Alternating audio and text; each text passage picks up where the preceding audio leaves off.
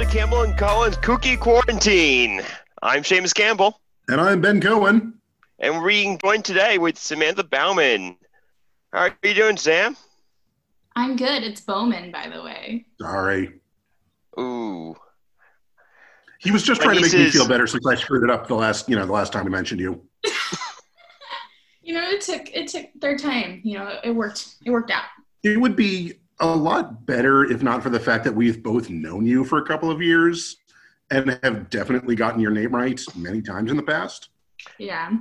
I have one impediment. Also, my niece's husband's uh, spelled the exact same way, but also pronounced, pronounced Bauman. So, Oh, they're probably correct. I, I mean, I didn't choose this name, but you know, I do any of us choose our names? someday. I mean, So- none of us are going by anything like Stormageddon, Dark Lord of All, so I don't know. It's actually a really profound question.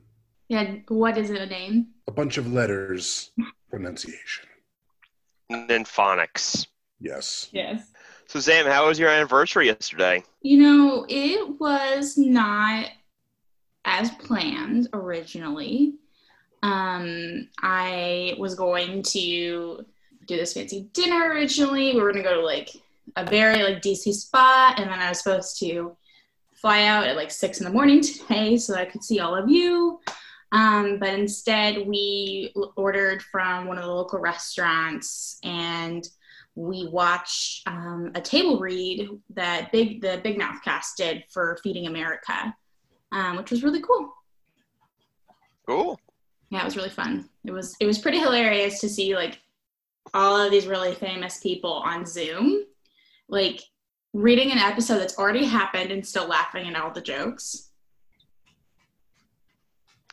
Yeah, so uh, any listeners that may be interested in what we would have been doing, we right now would have been in Kansas City uh, at the YDA meeting, but that has been postponed because thank you, coronavirus. hmm Yeah, sorry to to been here. It would have been great to be with him, but we will be in Kansas City, Kansas, uh, sometime in the future. Not those damn Mis- Missourians. No, We allow They them to live have the misery. Chiefs and the Royals and the Power and Light District pretty much out of pity. you had to give them something as a treat. Yeah. I was saying last night that actually uh, by this point uh, we'd already have the signatures for some crazy resolution our friend Hannah and I would come up with. Yeah, probably. Well, it is hard to top uh, renaming the dog of the president of YDA. you could have done it, Yes. Seamus. I believe in you. Glad someone does. See, one of the plans, uh, just to, you know, to continue griping to the two of you and to everyone listening, is that there are several YDA birthdays in the late March, early April period. Aw. Mhm. and several of us were going to take somebody's suite who had who had offered it. Um, thank you to Charles from Wisconsin, Shout out. and we were going to have a big old joint birthday party. Hmm. It was going to be awesome. I was going to bring Wow. cupcakes. Well, now we can have one, but it's going to be belated. But you know what the dr- drink of choice is going to be, right? Whatever you hand me. Well, so Sam, I showed this to Ben. I'm going to show this, tell you about this. There is a beer called Virus, or not a beer. There's a vodka called Vi- Virus. So of course we're going to have Corona beer and Virus vodka. Oh, nice. How like how are you going to combine those? Is it going to be like the, is one going to chase the other? You're just going to have to mix it. You know, I don't drink, Good but like that's just going to be that's going to be the coronavirus. I want people to have fun uh, at any celebration I do, not just literally die. Well, we'll know if it's a problem if they start having like chest pain, shortness of breath, coughing, sneezing. Other than that, I think we're going to be fine. If it's just vomiting, Did you know. figure out how like how the actual coronavirus got started. Did you just Oh, hit on yes. something famous? I didn't get. uh, well, uh, if we find out that the vodka comes from a pangolin, pangolin, uh, then definitely that's going to be how it came from. They have their own culture. Don't judge them just because they're adorable. Okay, pangolins are creepy. Have you ever seen one? Yes, It's like an aardvark meets a like armadillo. It's creepy. yes. How, how, what, how do you not like that? I don't know, it just rubs me the wrong way. However, I'm also like completely scared of like I will start to break out in hives if I if I see naked mole rats. Oh. How do you feel about hairless cats? Eh, they're sort of just weird, but yeah. I have a huge fear of like basically all rodents. Oh, okay. I'm just looking at pictures of pangolins right now, and I still like. I just I don't get how you could not like these guys. See a picture of one just you know curled up around somebody's hand. Well, I think the thing we should really be mourning is that um, with Ben, I planned an LGBTQ caucus brunch that was supposed to happen. It was fun- brunch caucus was finally going to happen, and now we have to wait months. Mm. Listen, Well- in, in YDA, we love making up random caucuses, and we love brunch. These are two of our Wait, did greatest you just say that interests, just LGBTs. The LGBT caucus is random. No, there are there are random caucuses. They're not official chartered caucuses. Oh, we, we Um, were so. li- Dear my- listeners, there is a push. Well, Sam, you finish. Sorry. I was just gonna say that as the vice chair of a LGBTQ caucus that is very real, I was trying to bring a Facebook caucus that was the brunch caucus to life. I mean, you just say it's happening, and people are going to go along with it one way or another. So, we had a tall So- caucus at one point many years ago. we are right now working on a nerd caucus, which there is precedence for because the Washington Young Dems actually do have one. What's the like? What it, what are the qualifications that you have to present to like join it? Are there like dues just in general, or like do you have to like? It's basically a- into like different nerdums from what I remember. Like, and their big mission is to try and make sure you don't get red pilled. Okay. And then if there's a vacancy in their chair, the vice chair with the pointiest ears becomes the new chair. Oh, I don't like how logical that is. Mm, yeah. Seamus got it. But yeah, I was trying to do that. You know, Capri gave me the idea, you know, and then Hannah, Hannah and I, you know, we're just two troublemakers. Yeah, We're like, we got to do this. I believe in you guys. Another shout out to Hannah. I miss her so much. I miss sharing a state with her. Well, I got to see her a few months ago. We did a weekend together in the city. Yeah. She was up here. That's right, up in New York. She came. So- granted, I live the closest to her right now. By the way, shout out to everyone for our new "Where Is Hannah Robleski" segment. Sorry about that. Um, yeah, came down to Kansas for our state party convention. She is not going to love that. That's part of the show now. It is. Just, you know, five minutes, 10 minutes dedicated to Hannah. Well, let's face facts. Hannah's awesome. Yeah. She also, so, yeah, when she was here, we went, saw uh, Brooklyn Museum, Trans Museum, saw Hamilton, uh, saw Wicked. Yes, we actually doled out the money to go see Hamilton. Isn't it going to be like on a, you can like see it in the movie theaters sometime? Uh, not till next year. well, yeah, I mean, until- you can't see anything right now. Not till 2021. I think I can, I think I can wait until then. Okay, actually, fun, maybe They actually fun announced fact. that that was going to happen the, like three days after we saw it on Broadway. So. I've actually never listened to Hamilton. You should. You have the time now. I guarantee it. I do have a lot of time. I have been on social distancing work from home for over three weeks now. So for the listeners at home, uh, Sam, tell uh, tell a little about yourself, like what you're doing, how you're surviving the social distancing. Sure. So, um, the way that I know the two of you is through you know, Young Democrats of America. I'm currently, as I mentioned, the vice chair of the LGBTQ caucus. I'm also chair of the legislation committee. So those are two things that um, I'm really excited about. Otherwise, last year I moved from Nebraska to you know Northern Virginia. Um, so I'm now a proud Virginia Young Democrat. Um, and I work for a very large political action committee that will not go named. Um, and we have been under, they sent us home on like the 11th. It was like the first day we were work from home. Um, and we're on an indefinite status. So mostly I have just been watching a lot of television to be to be quite honest and trying to see some movies that it's been a while, so we watched all the Lord of the Rings already. Hmm. Um, and then we're gonna start doing themed movie days. So sometime this weekend we'll be doing 80s movies. Yeah, Ben, I got a call coming in, so hold on. All right, so I guess this part will get edited out. yeah.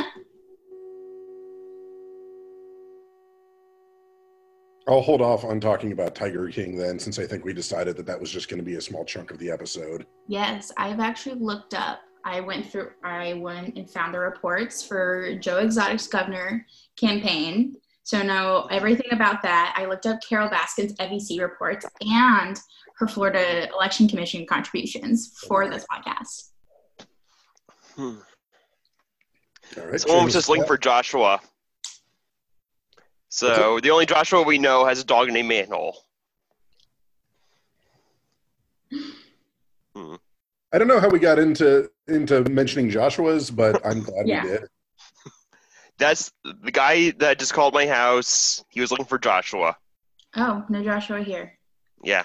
Is Josh Till hanging out at your house? Like, is he hiding there? You're not supposed to visit people's houses, Josh. Oh my God. Social distancing, God. Yeah, so bad. Also, tell him to be on the podcast if he's like in the other room right now. Hey, he's just hanging out, isn't he? Yeah. Is Mantle with him? Oh, actually, no. He's right now mourning the loss of his best friend to television. Oh, I- he got a new one, but Yes. yeah. I just told him uh, maybe you should have uh, saved your money and not bought so many shoes. That was a really funny status, TBH. Quinn has too many shoes as well. Shout out to all of Quinn's shoes. Shout out to Quentin True. because we give him so much crap, but he's also like the coolest person ever. Oh, he's the best. Yeah. He's also now taking up uh, Animal Crossing. Yeah.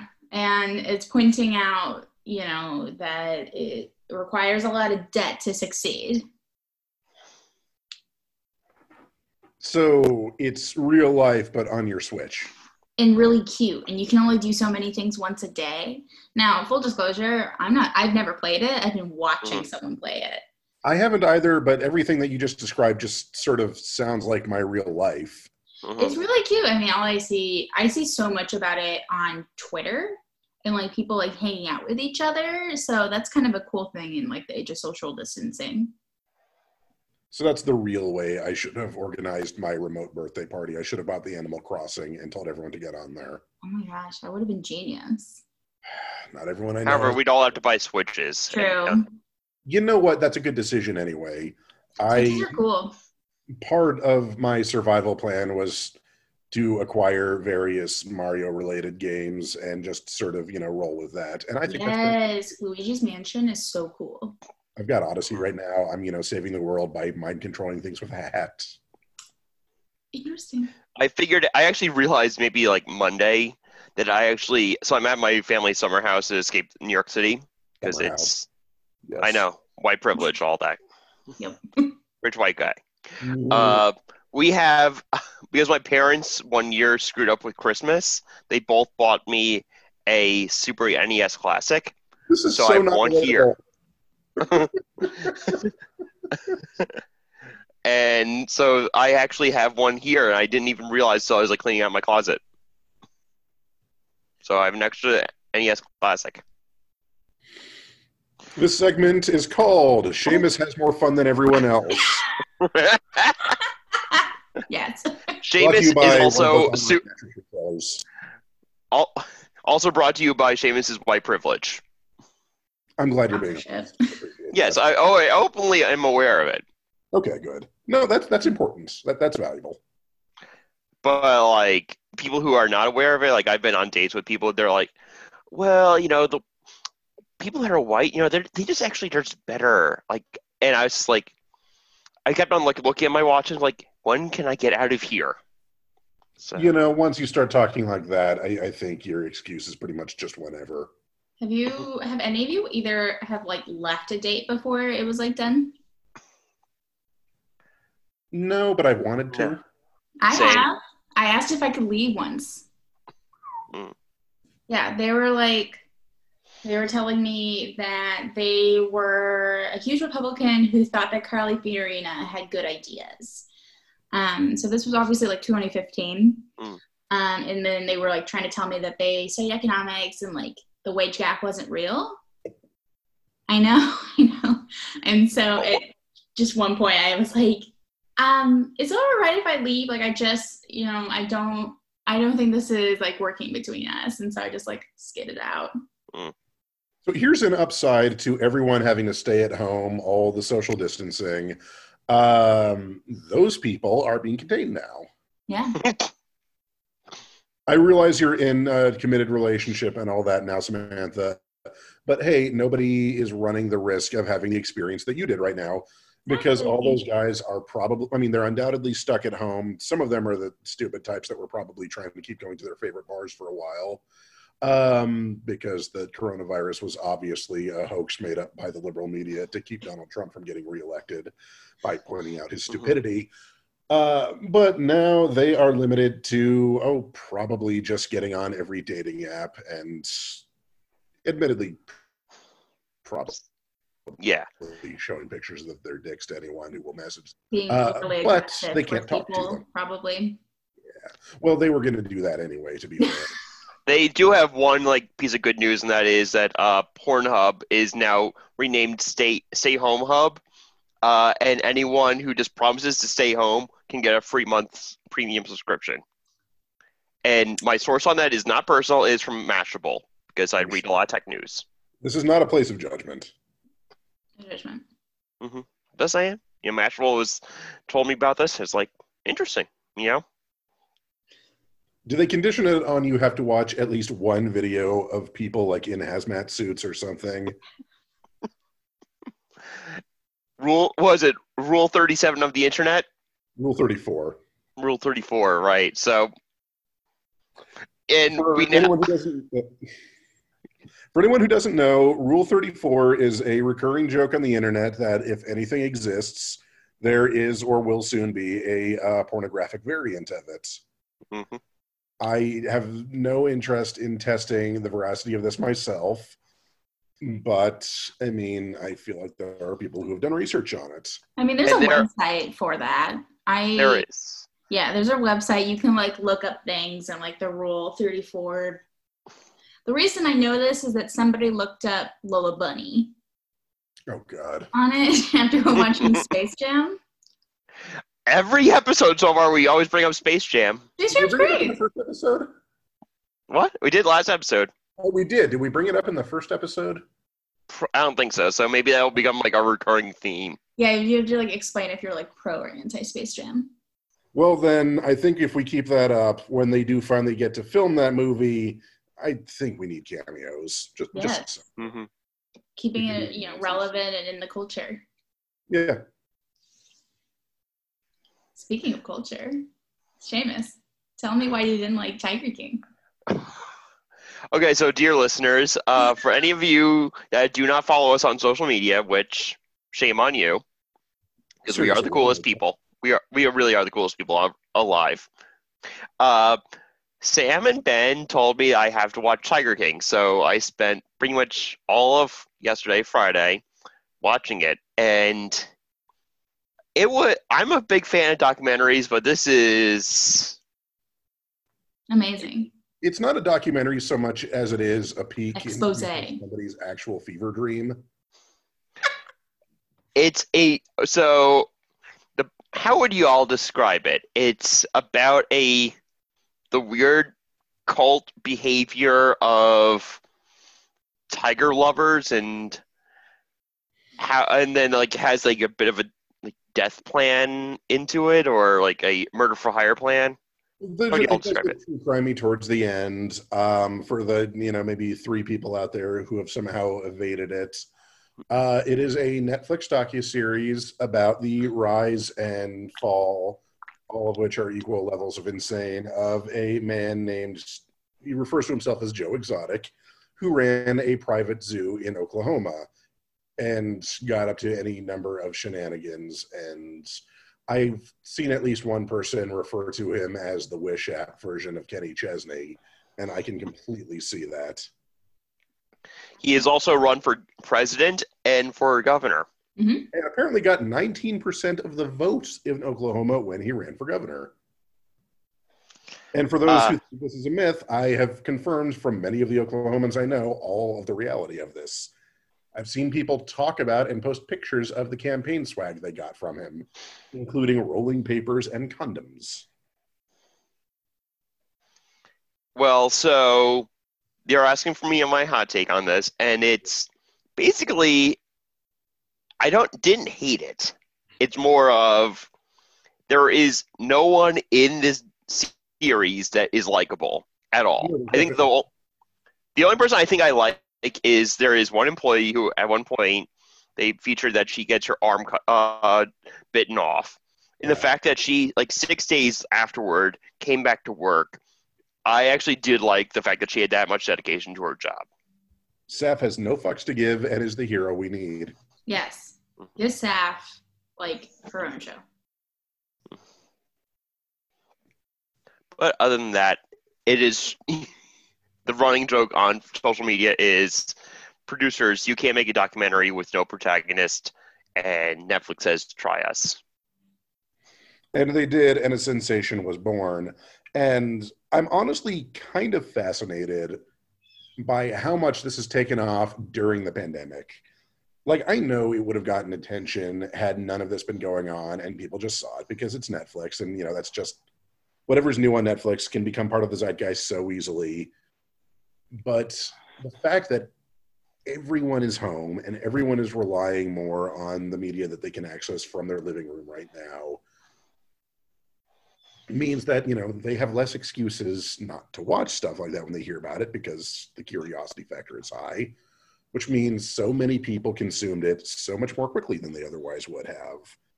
Uh, and i think that's really really led to it spreading the way it has. And i am not an anthropologist in any way. I'm a lawyer with you know an undergrad like a bachelor's degree in political science. So sort of on the periphery of that. But my god somebody could probably write a dissertation about this and it would be compelling. Yeah. there's been this mix i've noticed since you know we spent some time discussing animal crossing of just the obsessions of those two things and i mean i know there were other shows and games that came out kind of early in the stages of all this but those have been what people have flocked to Mhm. just to keep themselves occupied and entertained um, that is genuinely fascinating to me I've been lucky that I also joined a virtual book club. Uh, well, I've actually joined two. I've not done reading at all for one, but the other one is for the Power Broker. And uh, so basically, I've come to see that Robert Moses is the biggest bamf when it comes to like power moves against politicians. He also basically built all the roads and major facilities in New York State. So I've been listening to that a lot, like on my downtime.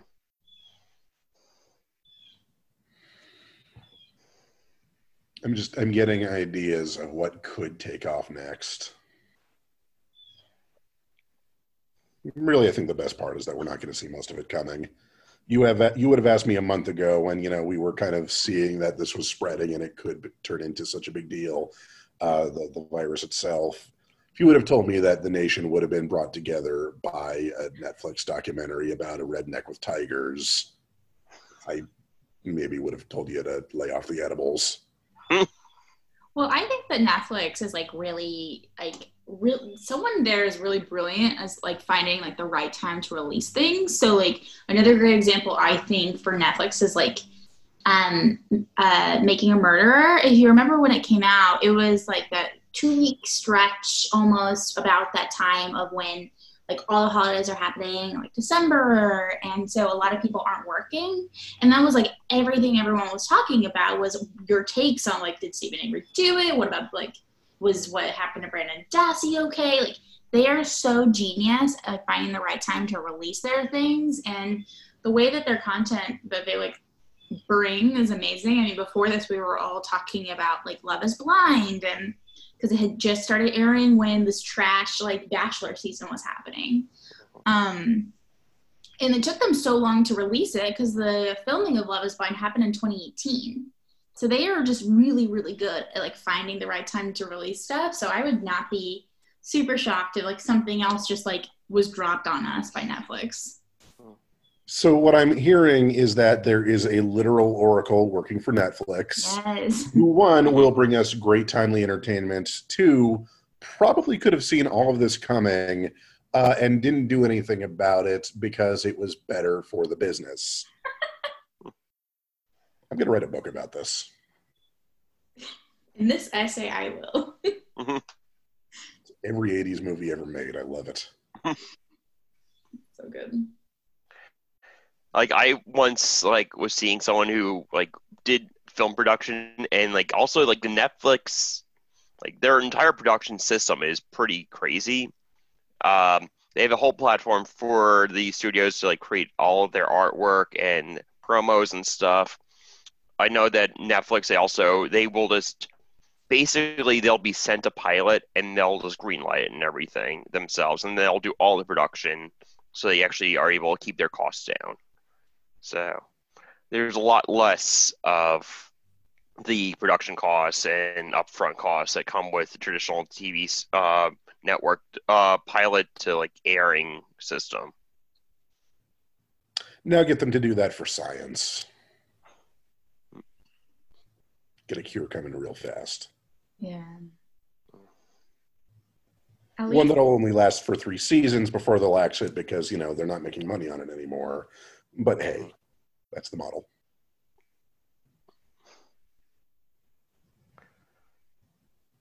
I think I just made everyone sad.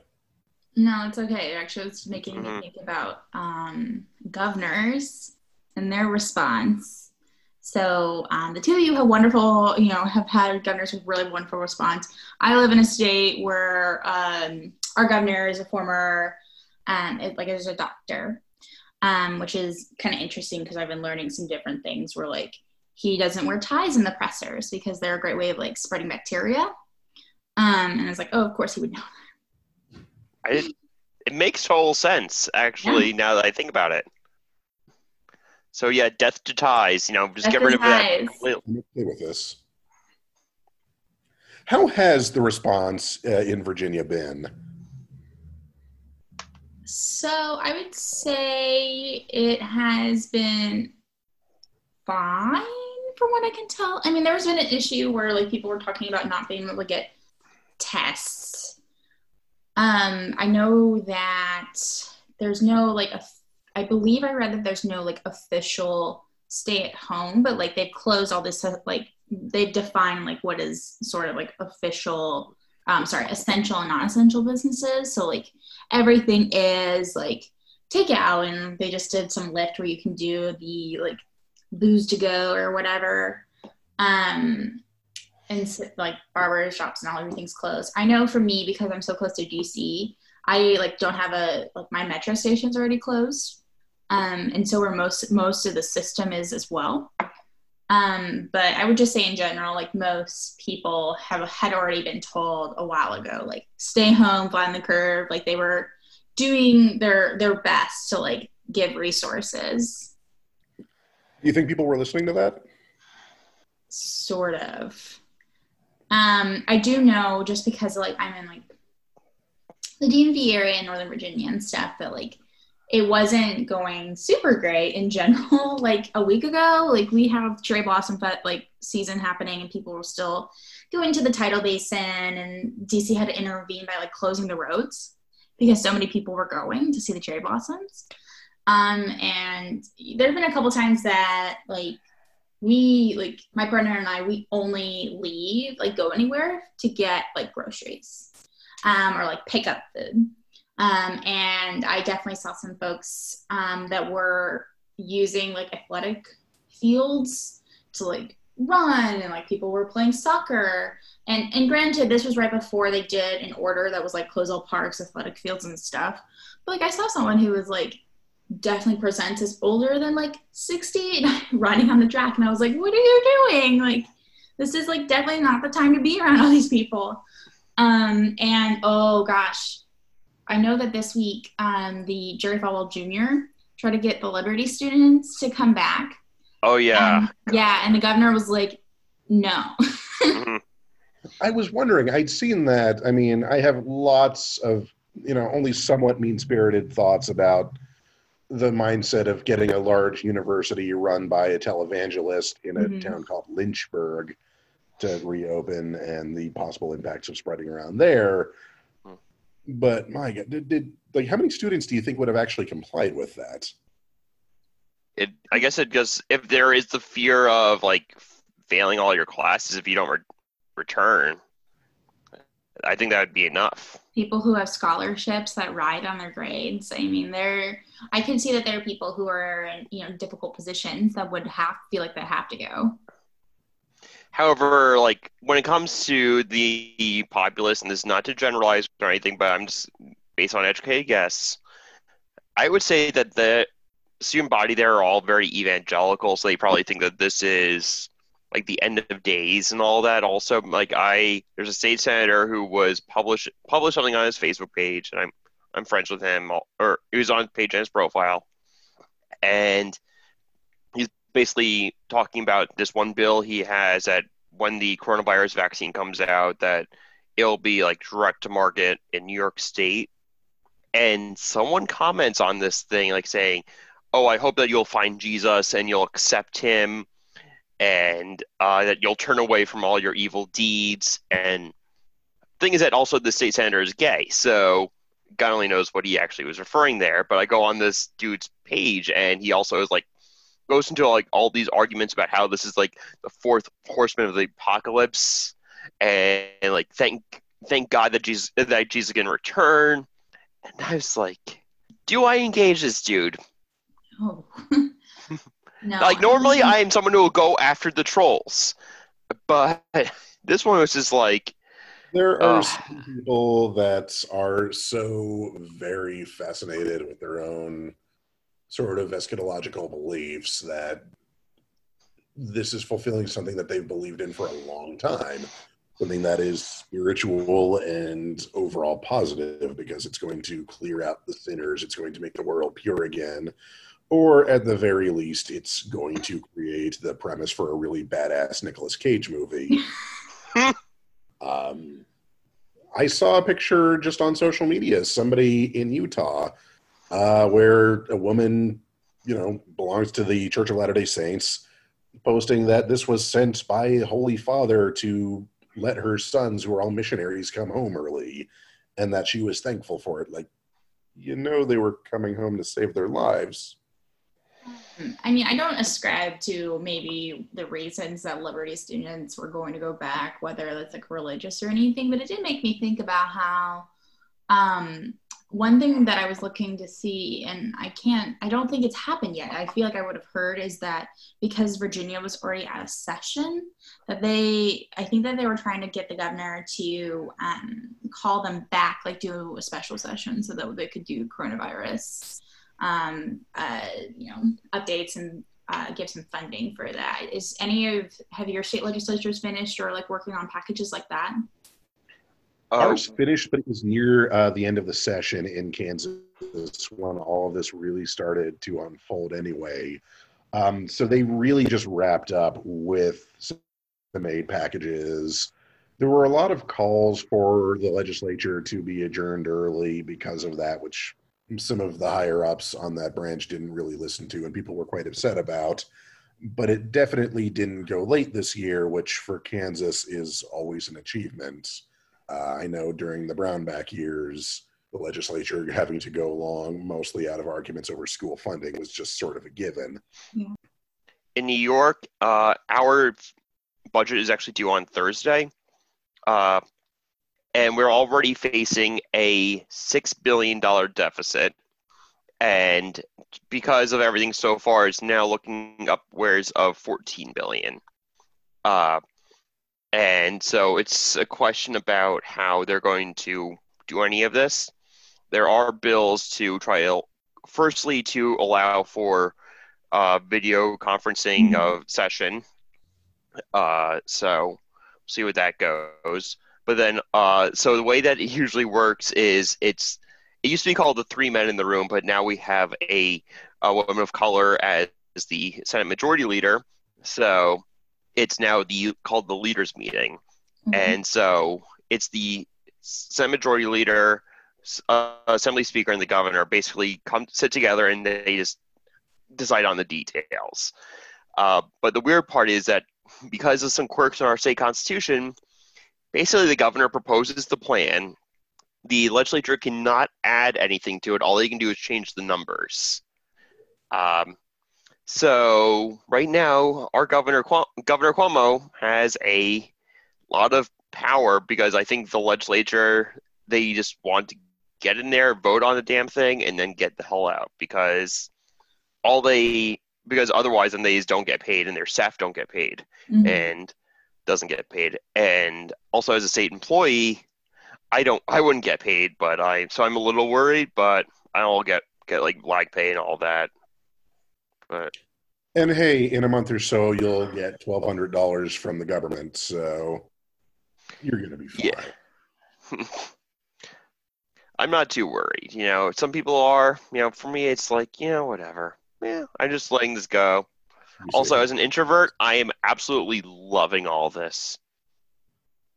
I'm not going to lie. I'm I'm the same way being at home for long stretches, just, you know, with a bunch of books, my TV, and my dog is not the most difficult thing for me. That being said, even I'm sort of at a limit where it's like, okay, I do need to have some contact with the rest of the human race, and this makes it incredibly difficult. Sam, where would you sort of fall into that? I'm a, I know this will shock you, but I'm a huge extrovert. No. Yeah. So this is. I know. Oh my gosh, the, the secret's out.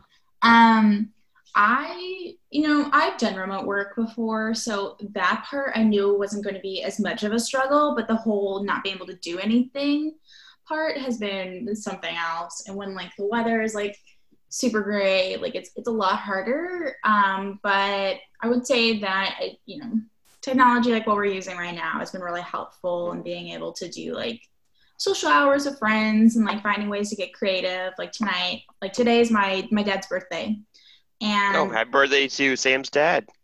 Yeah, yeah, yeah, yeah. Um, and he was like, I'm not gonna do anything, like all of that. And I was like, why don't why don't we do something for your birthday? And he's like, how? Because he lives in Col- like they live in Colorado. And I was like, why don't we like talk with your best friends? And like I have a brother. Like why don't we do like Jackbox virtual game night? Um, and so we're gonna be doing that tonight at seven, which will be like a whole lot of fun to do and like be able to feel not so you know isolated by being able to play games, have fun, and like connect and you know make have lots of laughs with people that I love. I will tell you all there if you need a way to get through like if a social isolation and stuff, you need an excuse to get out. Uh, do what I did on Wednesday. I actually donated blood because definitely uh, blood centers definitely need it. Um, mm-hmm. And also, it gives you a chance at least to like talk to people while you're doing it because so I have been seeing like all the texts from my New York Blood Center that they've been getting. They're at critical shortage now. I was like, I gave into the peer pressure. I was like, this is what at least I can do to help people that are especially impacted by COVID 19, uh, or at least other people that are in the hospital. And so interestingly, what happened was when I first got there, they, uh, I had an appointment and everything. They looked for me in the book. They then handed me a thermometer, make sure I had no symptoms, you know. And then because they didn't want too many people there, like waiting at once, they told me to go wait in my car for about 15 minutes. Called me, uh, told me to come in, did all the vitals and everything. Uh, but so that was something very simple to do, but also it gives you a chance to get out of the house and actually like interact with people, even if it's just like sort of on a friendly basis. Because humans are naturally social beings, and mm-hmm. it is helping just every, all the healthcare workers. Yeah, I mean it's a definitely like crucial thing, you know, and like a shout out to um, Tammy Baldwin for getting some of her colleagues together to write a letter asking for the the ban for LGBTQ plus men. Um, for they have a ban right now that they can't give blood uh, Mhm. without sticking with some certain stipulations. And so I'm, I'm hoping that in this time of need, this might be one of the things that comes out of the crisis is that we'll be able to finally um, get rid of that ban and that a whole bunch of people who'd really love to be able to help others and um, by giving blood would be able to finally. Oh, and listeners, if you didn't hear that, it was me snapping at when Sam brought that up. Because absolutely, and one like I posted on Facebook about how I was donating blood, and one friend of mine, he said, you know, seeing that you're you're doing this brought a tear to my eye, and then I said, oh well, prepared to like start weeping like crazy because I actually was doing the double red. She's like, he says, I've been waiting to give blood for 30 years. I'm like, oh right, damn, Mhm. and Yeah. which let's face facts also this administration has not been very forward thinking so you would think the fda would think oh maybe we should try to change these rules at least on like an emergency basis since trump seems to be trump just yesterday he decided to uh, turn off all environmental laws That's right. Uh, I yeah For those All- who have avoided some of the news thoroughly, and you know, applause for you for finding a way to do that. The EPA has announced that it is basically going to stop enforcing most environmental regulations for the time being. They don't have even a tentative set end date for when they're going to do this, and have actually given themselves the opportunity to extend that past the end of the pandemic that way.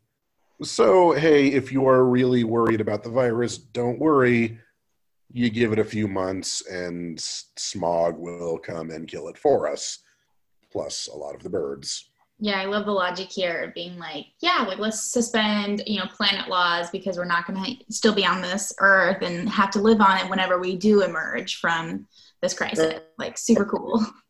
there is nothing that the coronavirus hates more than clean water a lot of people don't know that it's very particular about this uh, it only drinks out of a brita filter. I mean it takes it on trips with it. It gets really annoying. Uh, and now it's just it's seeing that and it's going to see how dirty things are here and it's going to say you know what? The united states uh, is not the place for me.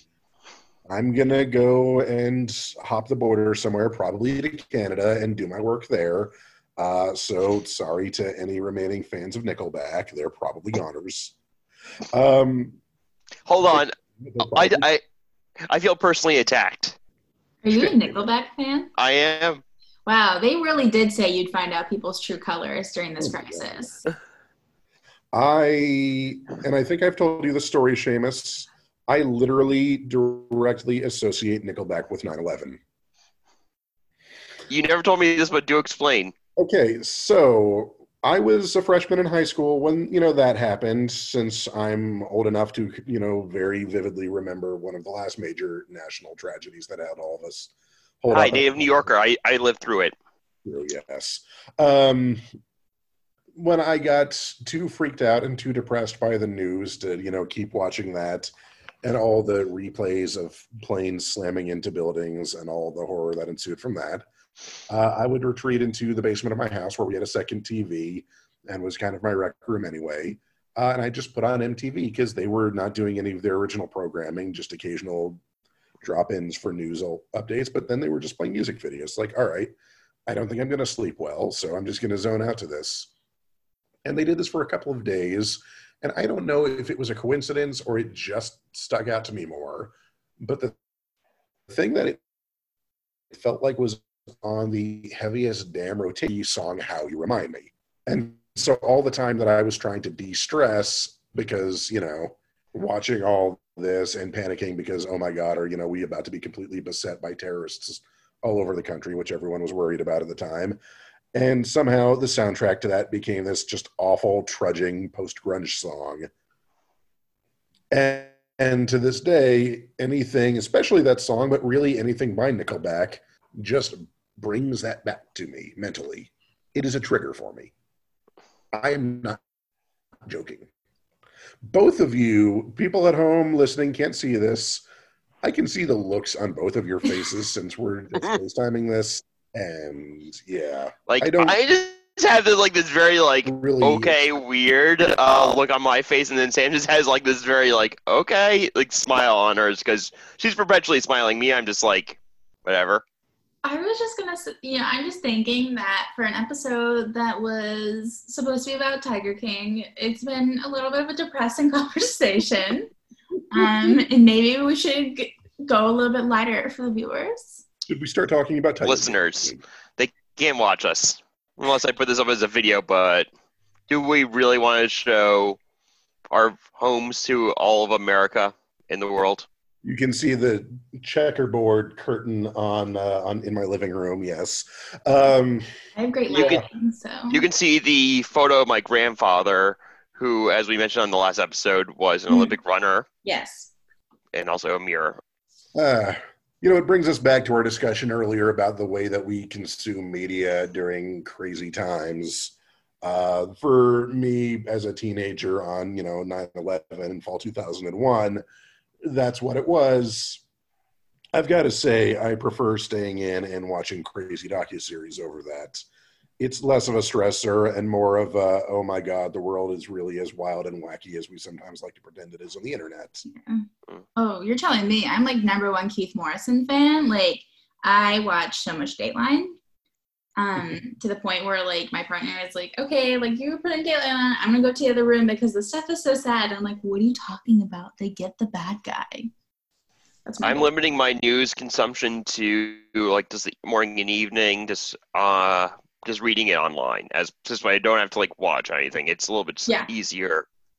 Yeah, Uh, same. I don't have push. Uh, I don't have push notifications on um, anymore. I had to stop the sports ones too before they like when they had like all those positives as well. because it's too depressing to think that all the good sports aren't happening.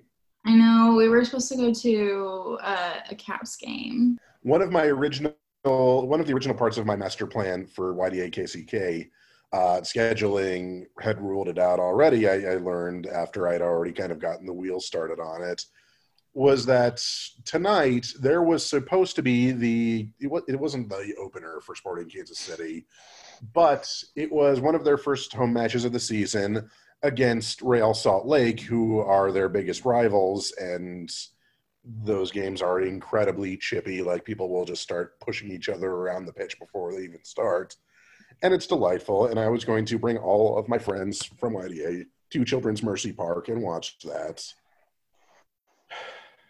And now it's off. Dreams shattered. What is? Sorry. Jim, are you a sports person? me? Yeah. Uh, not really, except for like the Olympics. I used to be a big baseball person, and then sort of just grew out of it. That's weird because New York City has two teams that you think that you'd be able to. I know it's barely that I have so much that I just became uh, spoiled with that, and so I just like lost interest. Yeah, another part of me being a spoiled guy. Really, Were this, you, this episode has just been about devastated by the result of the 2015 World Series? Okay, I think this, episode, this episode title is "Seamus is spoiled." Yeah, I think it is. Sorry. Yeah, absolutely. That's so funny. How about Seamus Exotic? Sold Yes. Down. down. Absolutely, it is. This is the way. Who is your Carole Baskin? Hmm? Seamus, who is your Carole Baskin? Oh, very simple. Uh, Patrick J. Reilly. Tell and us no about one, of course, knows. Uh, the president of the Cardinal Newman Society, which is this right-wing Catholic organization that basically believes in uh, all this Catholic dogma at uh, Catholic schools and especially universities. Uh, he also is a graduate of my college, and then basically right after he graduated, he then mailed back his diploma because they were not consider like properly conservative enough. Uh, and then I decided once he found out that he started his own Twitter account, I said like just a tweet to him like, so when you go to parties and stuff, what t- college do you tell people that you went to? That enough sent him uh, said enough for them to uh, block me on Twitter. Yeah, didn't you guys go to Catholic U? I did my freshman year, uh, freshman year, and then afterward, uh, I went to Fordham, which is where he went. Oh, okay. Oh, okay, okay, okay. Yeah, Yeah. 'cause I knew that there was people from when you went to Catholic that I know. Do we have like any sort of objects, like a mannequin or something, in this person's likeness, which you can threaten to shoot while recording, just for full effect? Recording country music while you do it. Um, well, first off, I can't shoot. I cannot get a gun because I have a history of mental illness, and under New York law, I am unel- el- uneligible to get any sort of firearm, which is a good thing. I definitely agree. I'm the first one to admit that I should not own a firearm. Uh, but other than that, probably why not? Like, I can always do a blow up doll and then, you know, create some like homemade uh, explosives. But I'm not saying I'm going to do that at all because, of course, you know, I don't condone violence. And for what it's worth, I actually was a big fan of Joe Exotic in the f- first episode until I saw that he was carrying a gun all around. I'm like, damn it! Like, Oh, yeah, other he- than that, Loves guns. And I also get, I'm going to take a wild gander guess here that this Patrick person doesn't donate to Democrats like Carole Baskin has donated to a few. Has she No. really? She donated to Patrick Murphy when he was running against Marco Rubio and also donated to Charlie Crist in 2014. Oh, Yes. For the listeners, for this episode, I went and looked through Carole Baskin's donor history on the FEC and the Florida Election Commission. And I also looked through the disclosure filings from Joe Exotic's governor race. how many of them promised not to, you know, rat her out for obviously having her husband eaten by a tiger? Ooh. I mean, some of I I directly want to answer that with her donation to Susan Collins last year.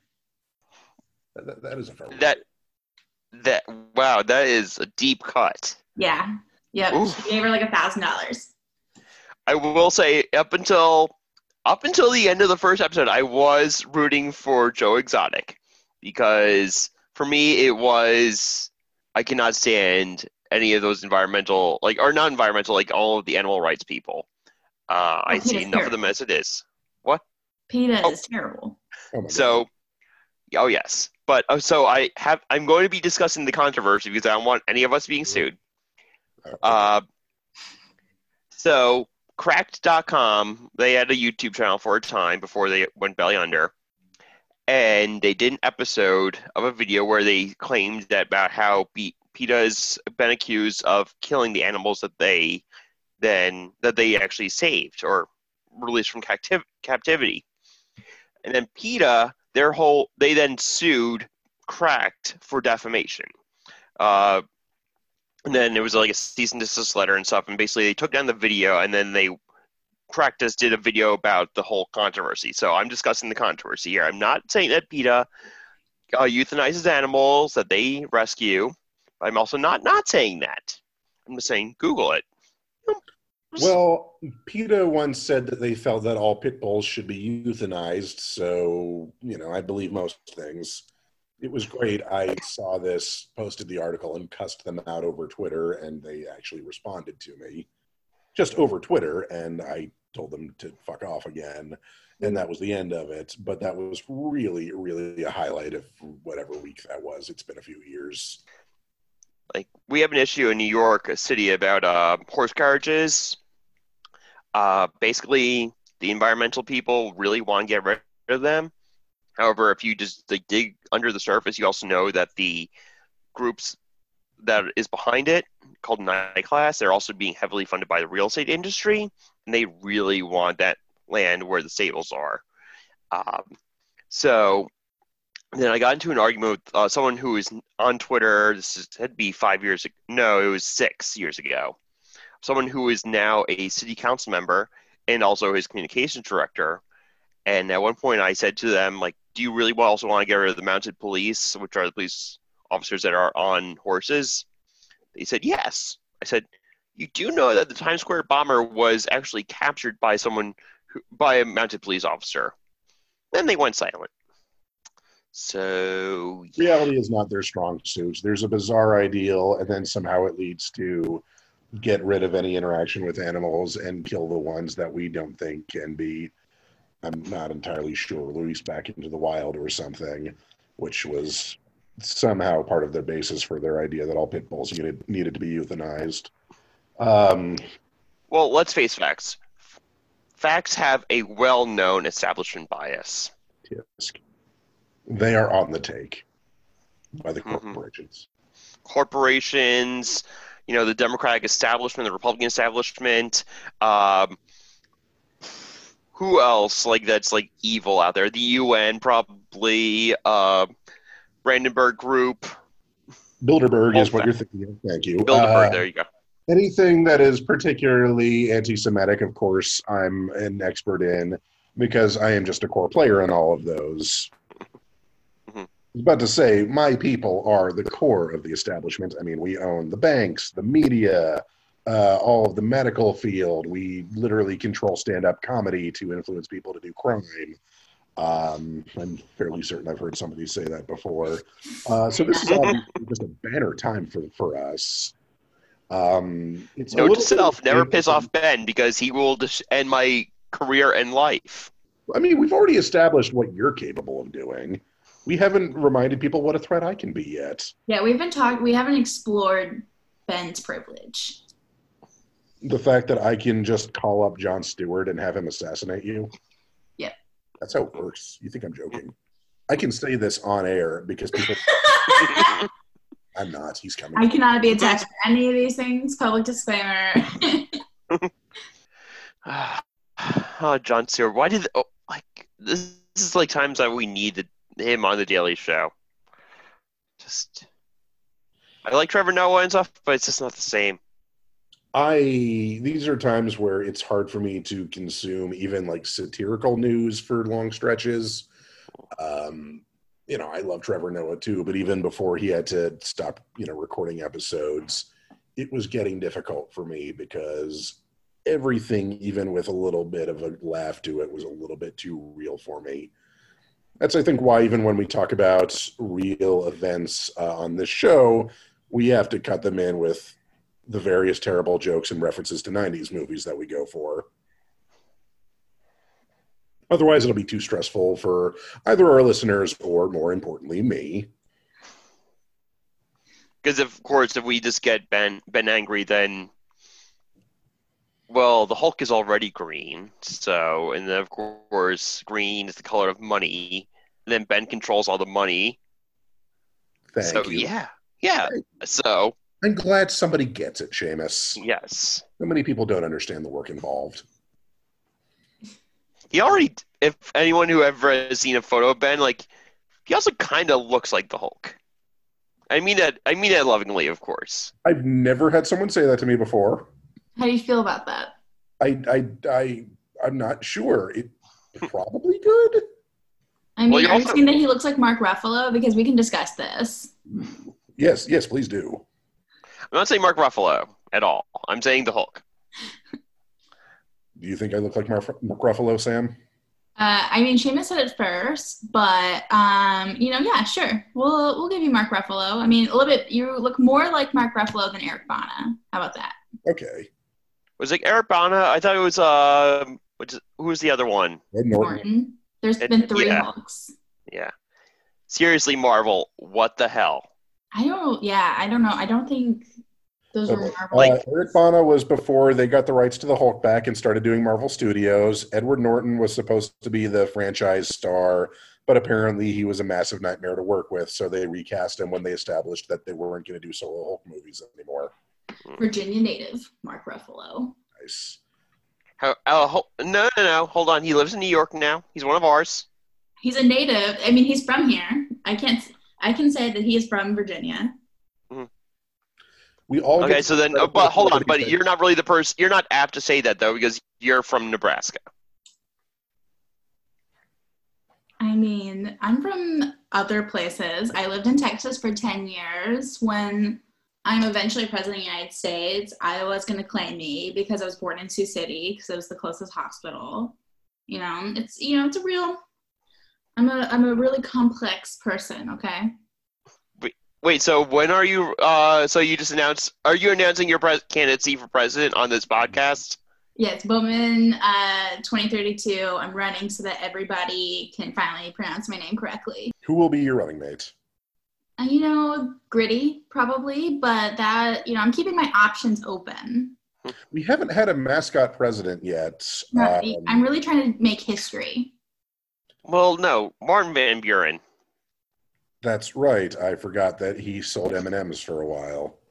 I did not know that. You learn something new every day. That's because I just made it up now, but I was. Oh, I was like, mm. I'll go- I'm gonna Google that later. Before J.K. Simmons took over. oh, writing these show notes are gonna be fun.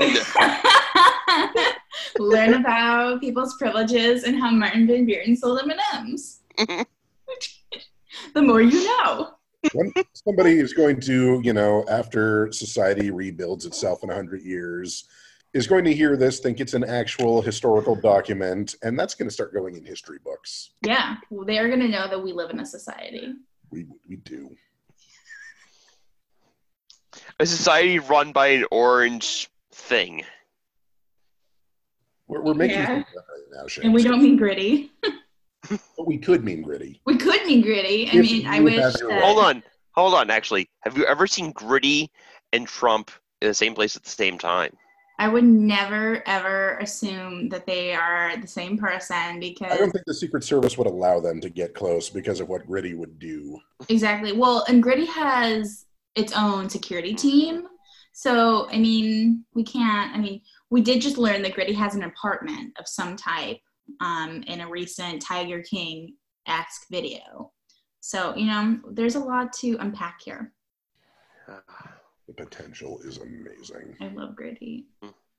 But hold on, a Virginia and a Pennsylvania, and it sounds a little too revolutionary. How do you know it's not meant to be? Yeah, exactly. Hmm.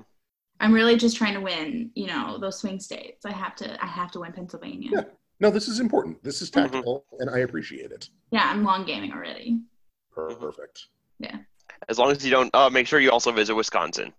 Yes, I mean I've never been, um, but we'll hopefully try to squeeze it in. Well, we know already who has to like run your Wisconsin team. Oh, I know, Charles. What a great person. Mhm. Um, yes, Charles. Drop by, way. say something nice about cheese, you'll be set. True. I mean, I can do something very like pol- you know politician esque because I'm lactose intolerant, but I can be like, you know, the idea of cheese, it's nice. I hear many people love it. Or you can just say like how awesome that Green Bay is that it's owned by its fans. Um, I'm a Vikings fan, so I probably would never try to tread on that. I'm just I'm not saying that you have to be a fan of the team. I'm saying you have to be a fan of the franchise and how it is owned by the fans. Like you're it's like a whole socialist utopia type thing going on. Mm, Communism. People at home cannot see the look on Samantha's face right now. It It's- is just the, the, the, the mouth is a straight line. I'm- It's like that she's basically trying to hold in, like, a- emoji, like It's like that she's like both giving me the side eye with her mouth and also trying to like hold in a vomit. Like I you're will talking about not a disparage nor compliment the Green Bay Packers. Hmm. Everything that they're about. If I you were to tell options. me that Von Miller of the Denver Broncos had invented the cure for the coronavirus, and literally the only thing I needed to do to get to get it and to bring it to all my friends was to compliment any of the many, many big plays he's made against the Chiefs. I mean, I might do it eventually, but I would have to do a couple of shots first. You should, you know, my angle on that would just be to compliment um, his chickens. Because a little fun fact about uh, Von Miller is that at A&M he was a like chicken science minor and has like a chicken tattoo. What? Mhm. How do you know that? What is that? Uh, I believe that I learned that on he did Hot Ones, I think. I, I I'm trying to just I mean I'm great at obscure knowledge like that. Well, it's That like how uh, it's like uh, how uh, Rick Perry has a degree in animal husbandry. It was the same. Rick Perry went to the same school, didn't he? Maybe I, I was- don't know. He was my governor at one point. I'm sorry you had to live through that. Same. Oops. Such a ding dong. Yeah, he also went to A&M. That's true. And he was in charge of nukes. Just Yeah. let that sit in. Like, He was in charge Listeners? of a uh, entire department that he forgot about in his own presidential run. but listeners, just just let that sink in. And maybe this will end the episode. Rick Perry, Rick Perry, who has a degree in animal husbandry, who forgot about the same department was in charge of nukes. Yep. He was in charge of our entire nuclear arsenal. Yeah, that's the world we live in. So if things can't get any worse, just think about who Trump has appointed to various positions. Yeah, yeah, that's something to think on. Is all the people he's appointed, and if they're qualified, and if they've ever been arrested before, because Rick I'll break in here to note, and I've said this to people in private settings before. I am ready and willing to be a post-apocalyptic warlord, and I think I will be great at it. yeah. Um, I, you know, we we thought we were going to talk about cults, but I will follow your cult. Okay. Oh, I've uh, already I, I'm I'm down. Yeah, yeah. can I be like a viceroy? I, there'll be paperwork to figure all this out. Yeah, Oh, uh, if you need someone to like to help with that stuff, you know, chief of staff type role, I'm on it. yeah. Again, me like there'll be forms. I want to be professional about this. Um, I, I wasn't necessarily going to call it a cult, but neither does Doc Antle, and that's worked out great for him. So True. Hold on, how many wives are you gonna have? I was not planning on starting a harem. I'm not that kind of warlord. Uh, I mean, I loved Fury Road as much as the next guy, but that's the wrong takeaway from it. I just, I just want there to be, you know, a stable society full of statues of me everywhere uh, that people put a lot of love and care into crafting. Is that so much to ask for, really? I don't think it is. Yeah. Well, everyone, it's been great potting with you. Sam, thanks for coming on. Thank you for having me. Yes. Uh, our podcast is, I guess, produced by me. Uh, our theme music is produced by, uh, composed by Andrew Nakarada. I've been Seamus Gamble. I've been Ben Cohen. Our guest today has been Samantha Bowman. Yes, you got it. Lamb. Yeah. Boom. Thanks, everyone. Stay safe.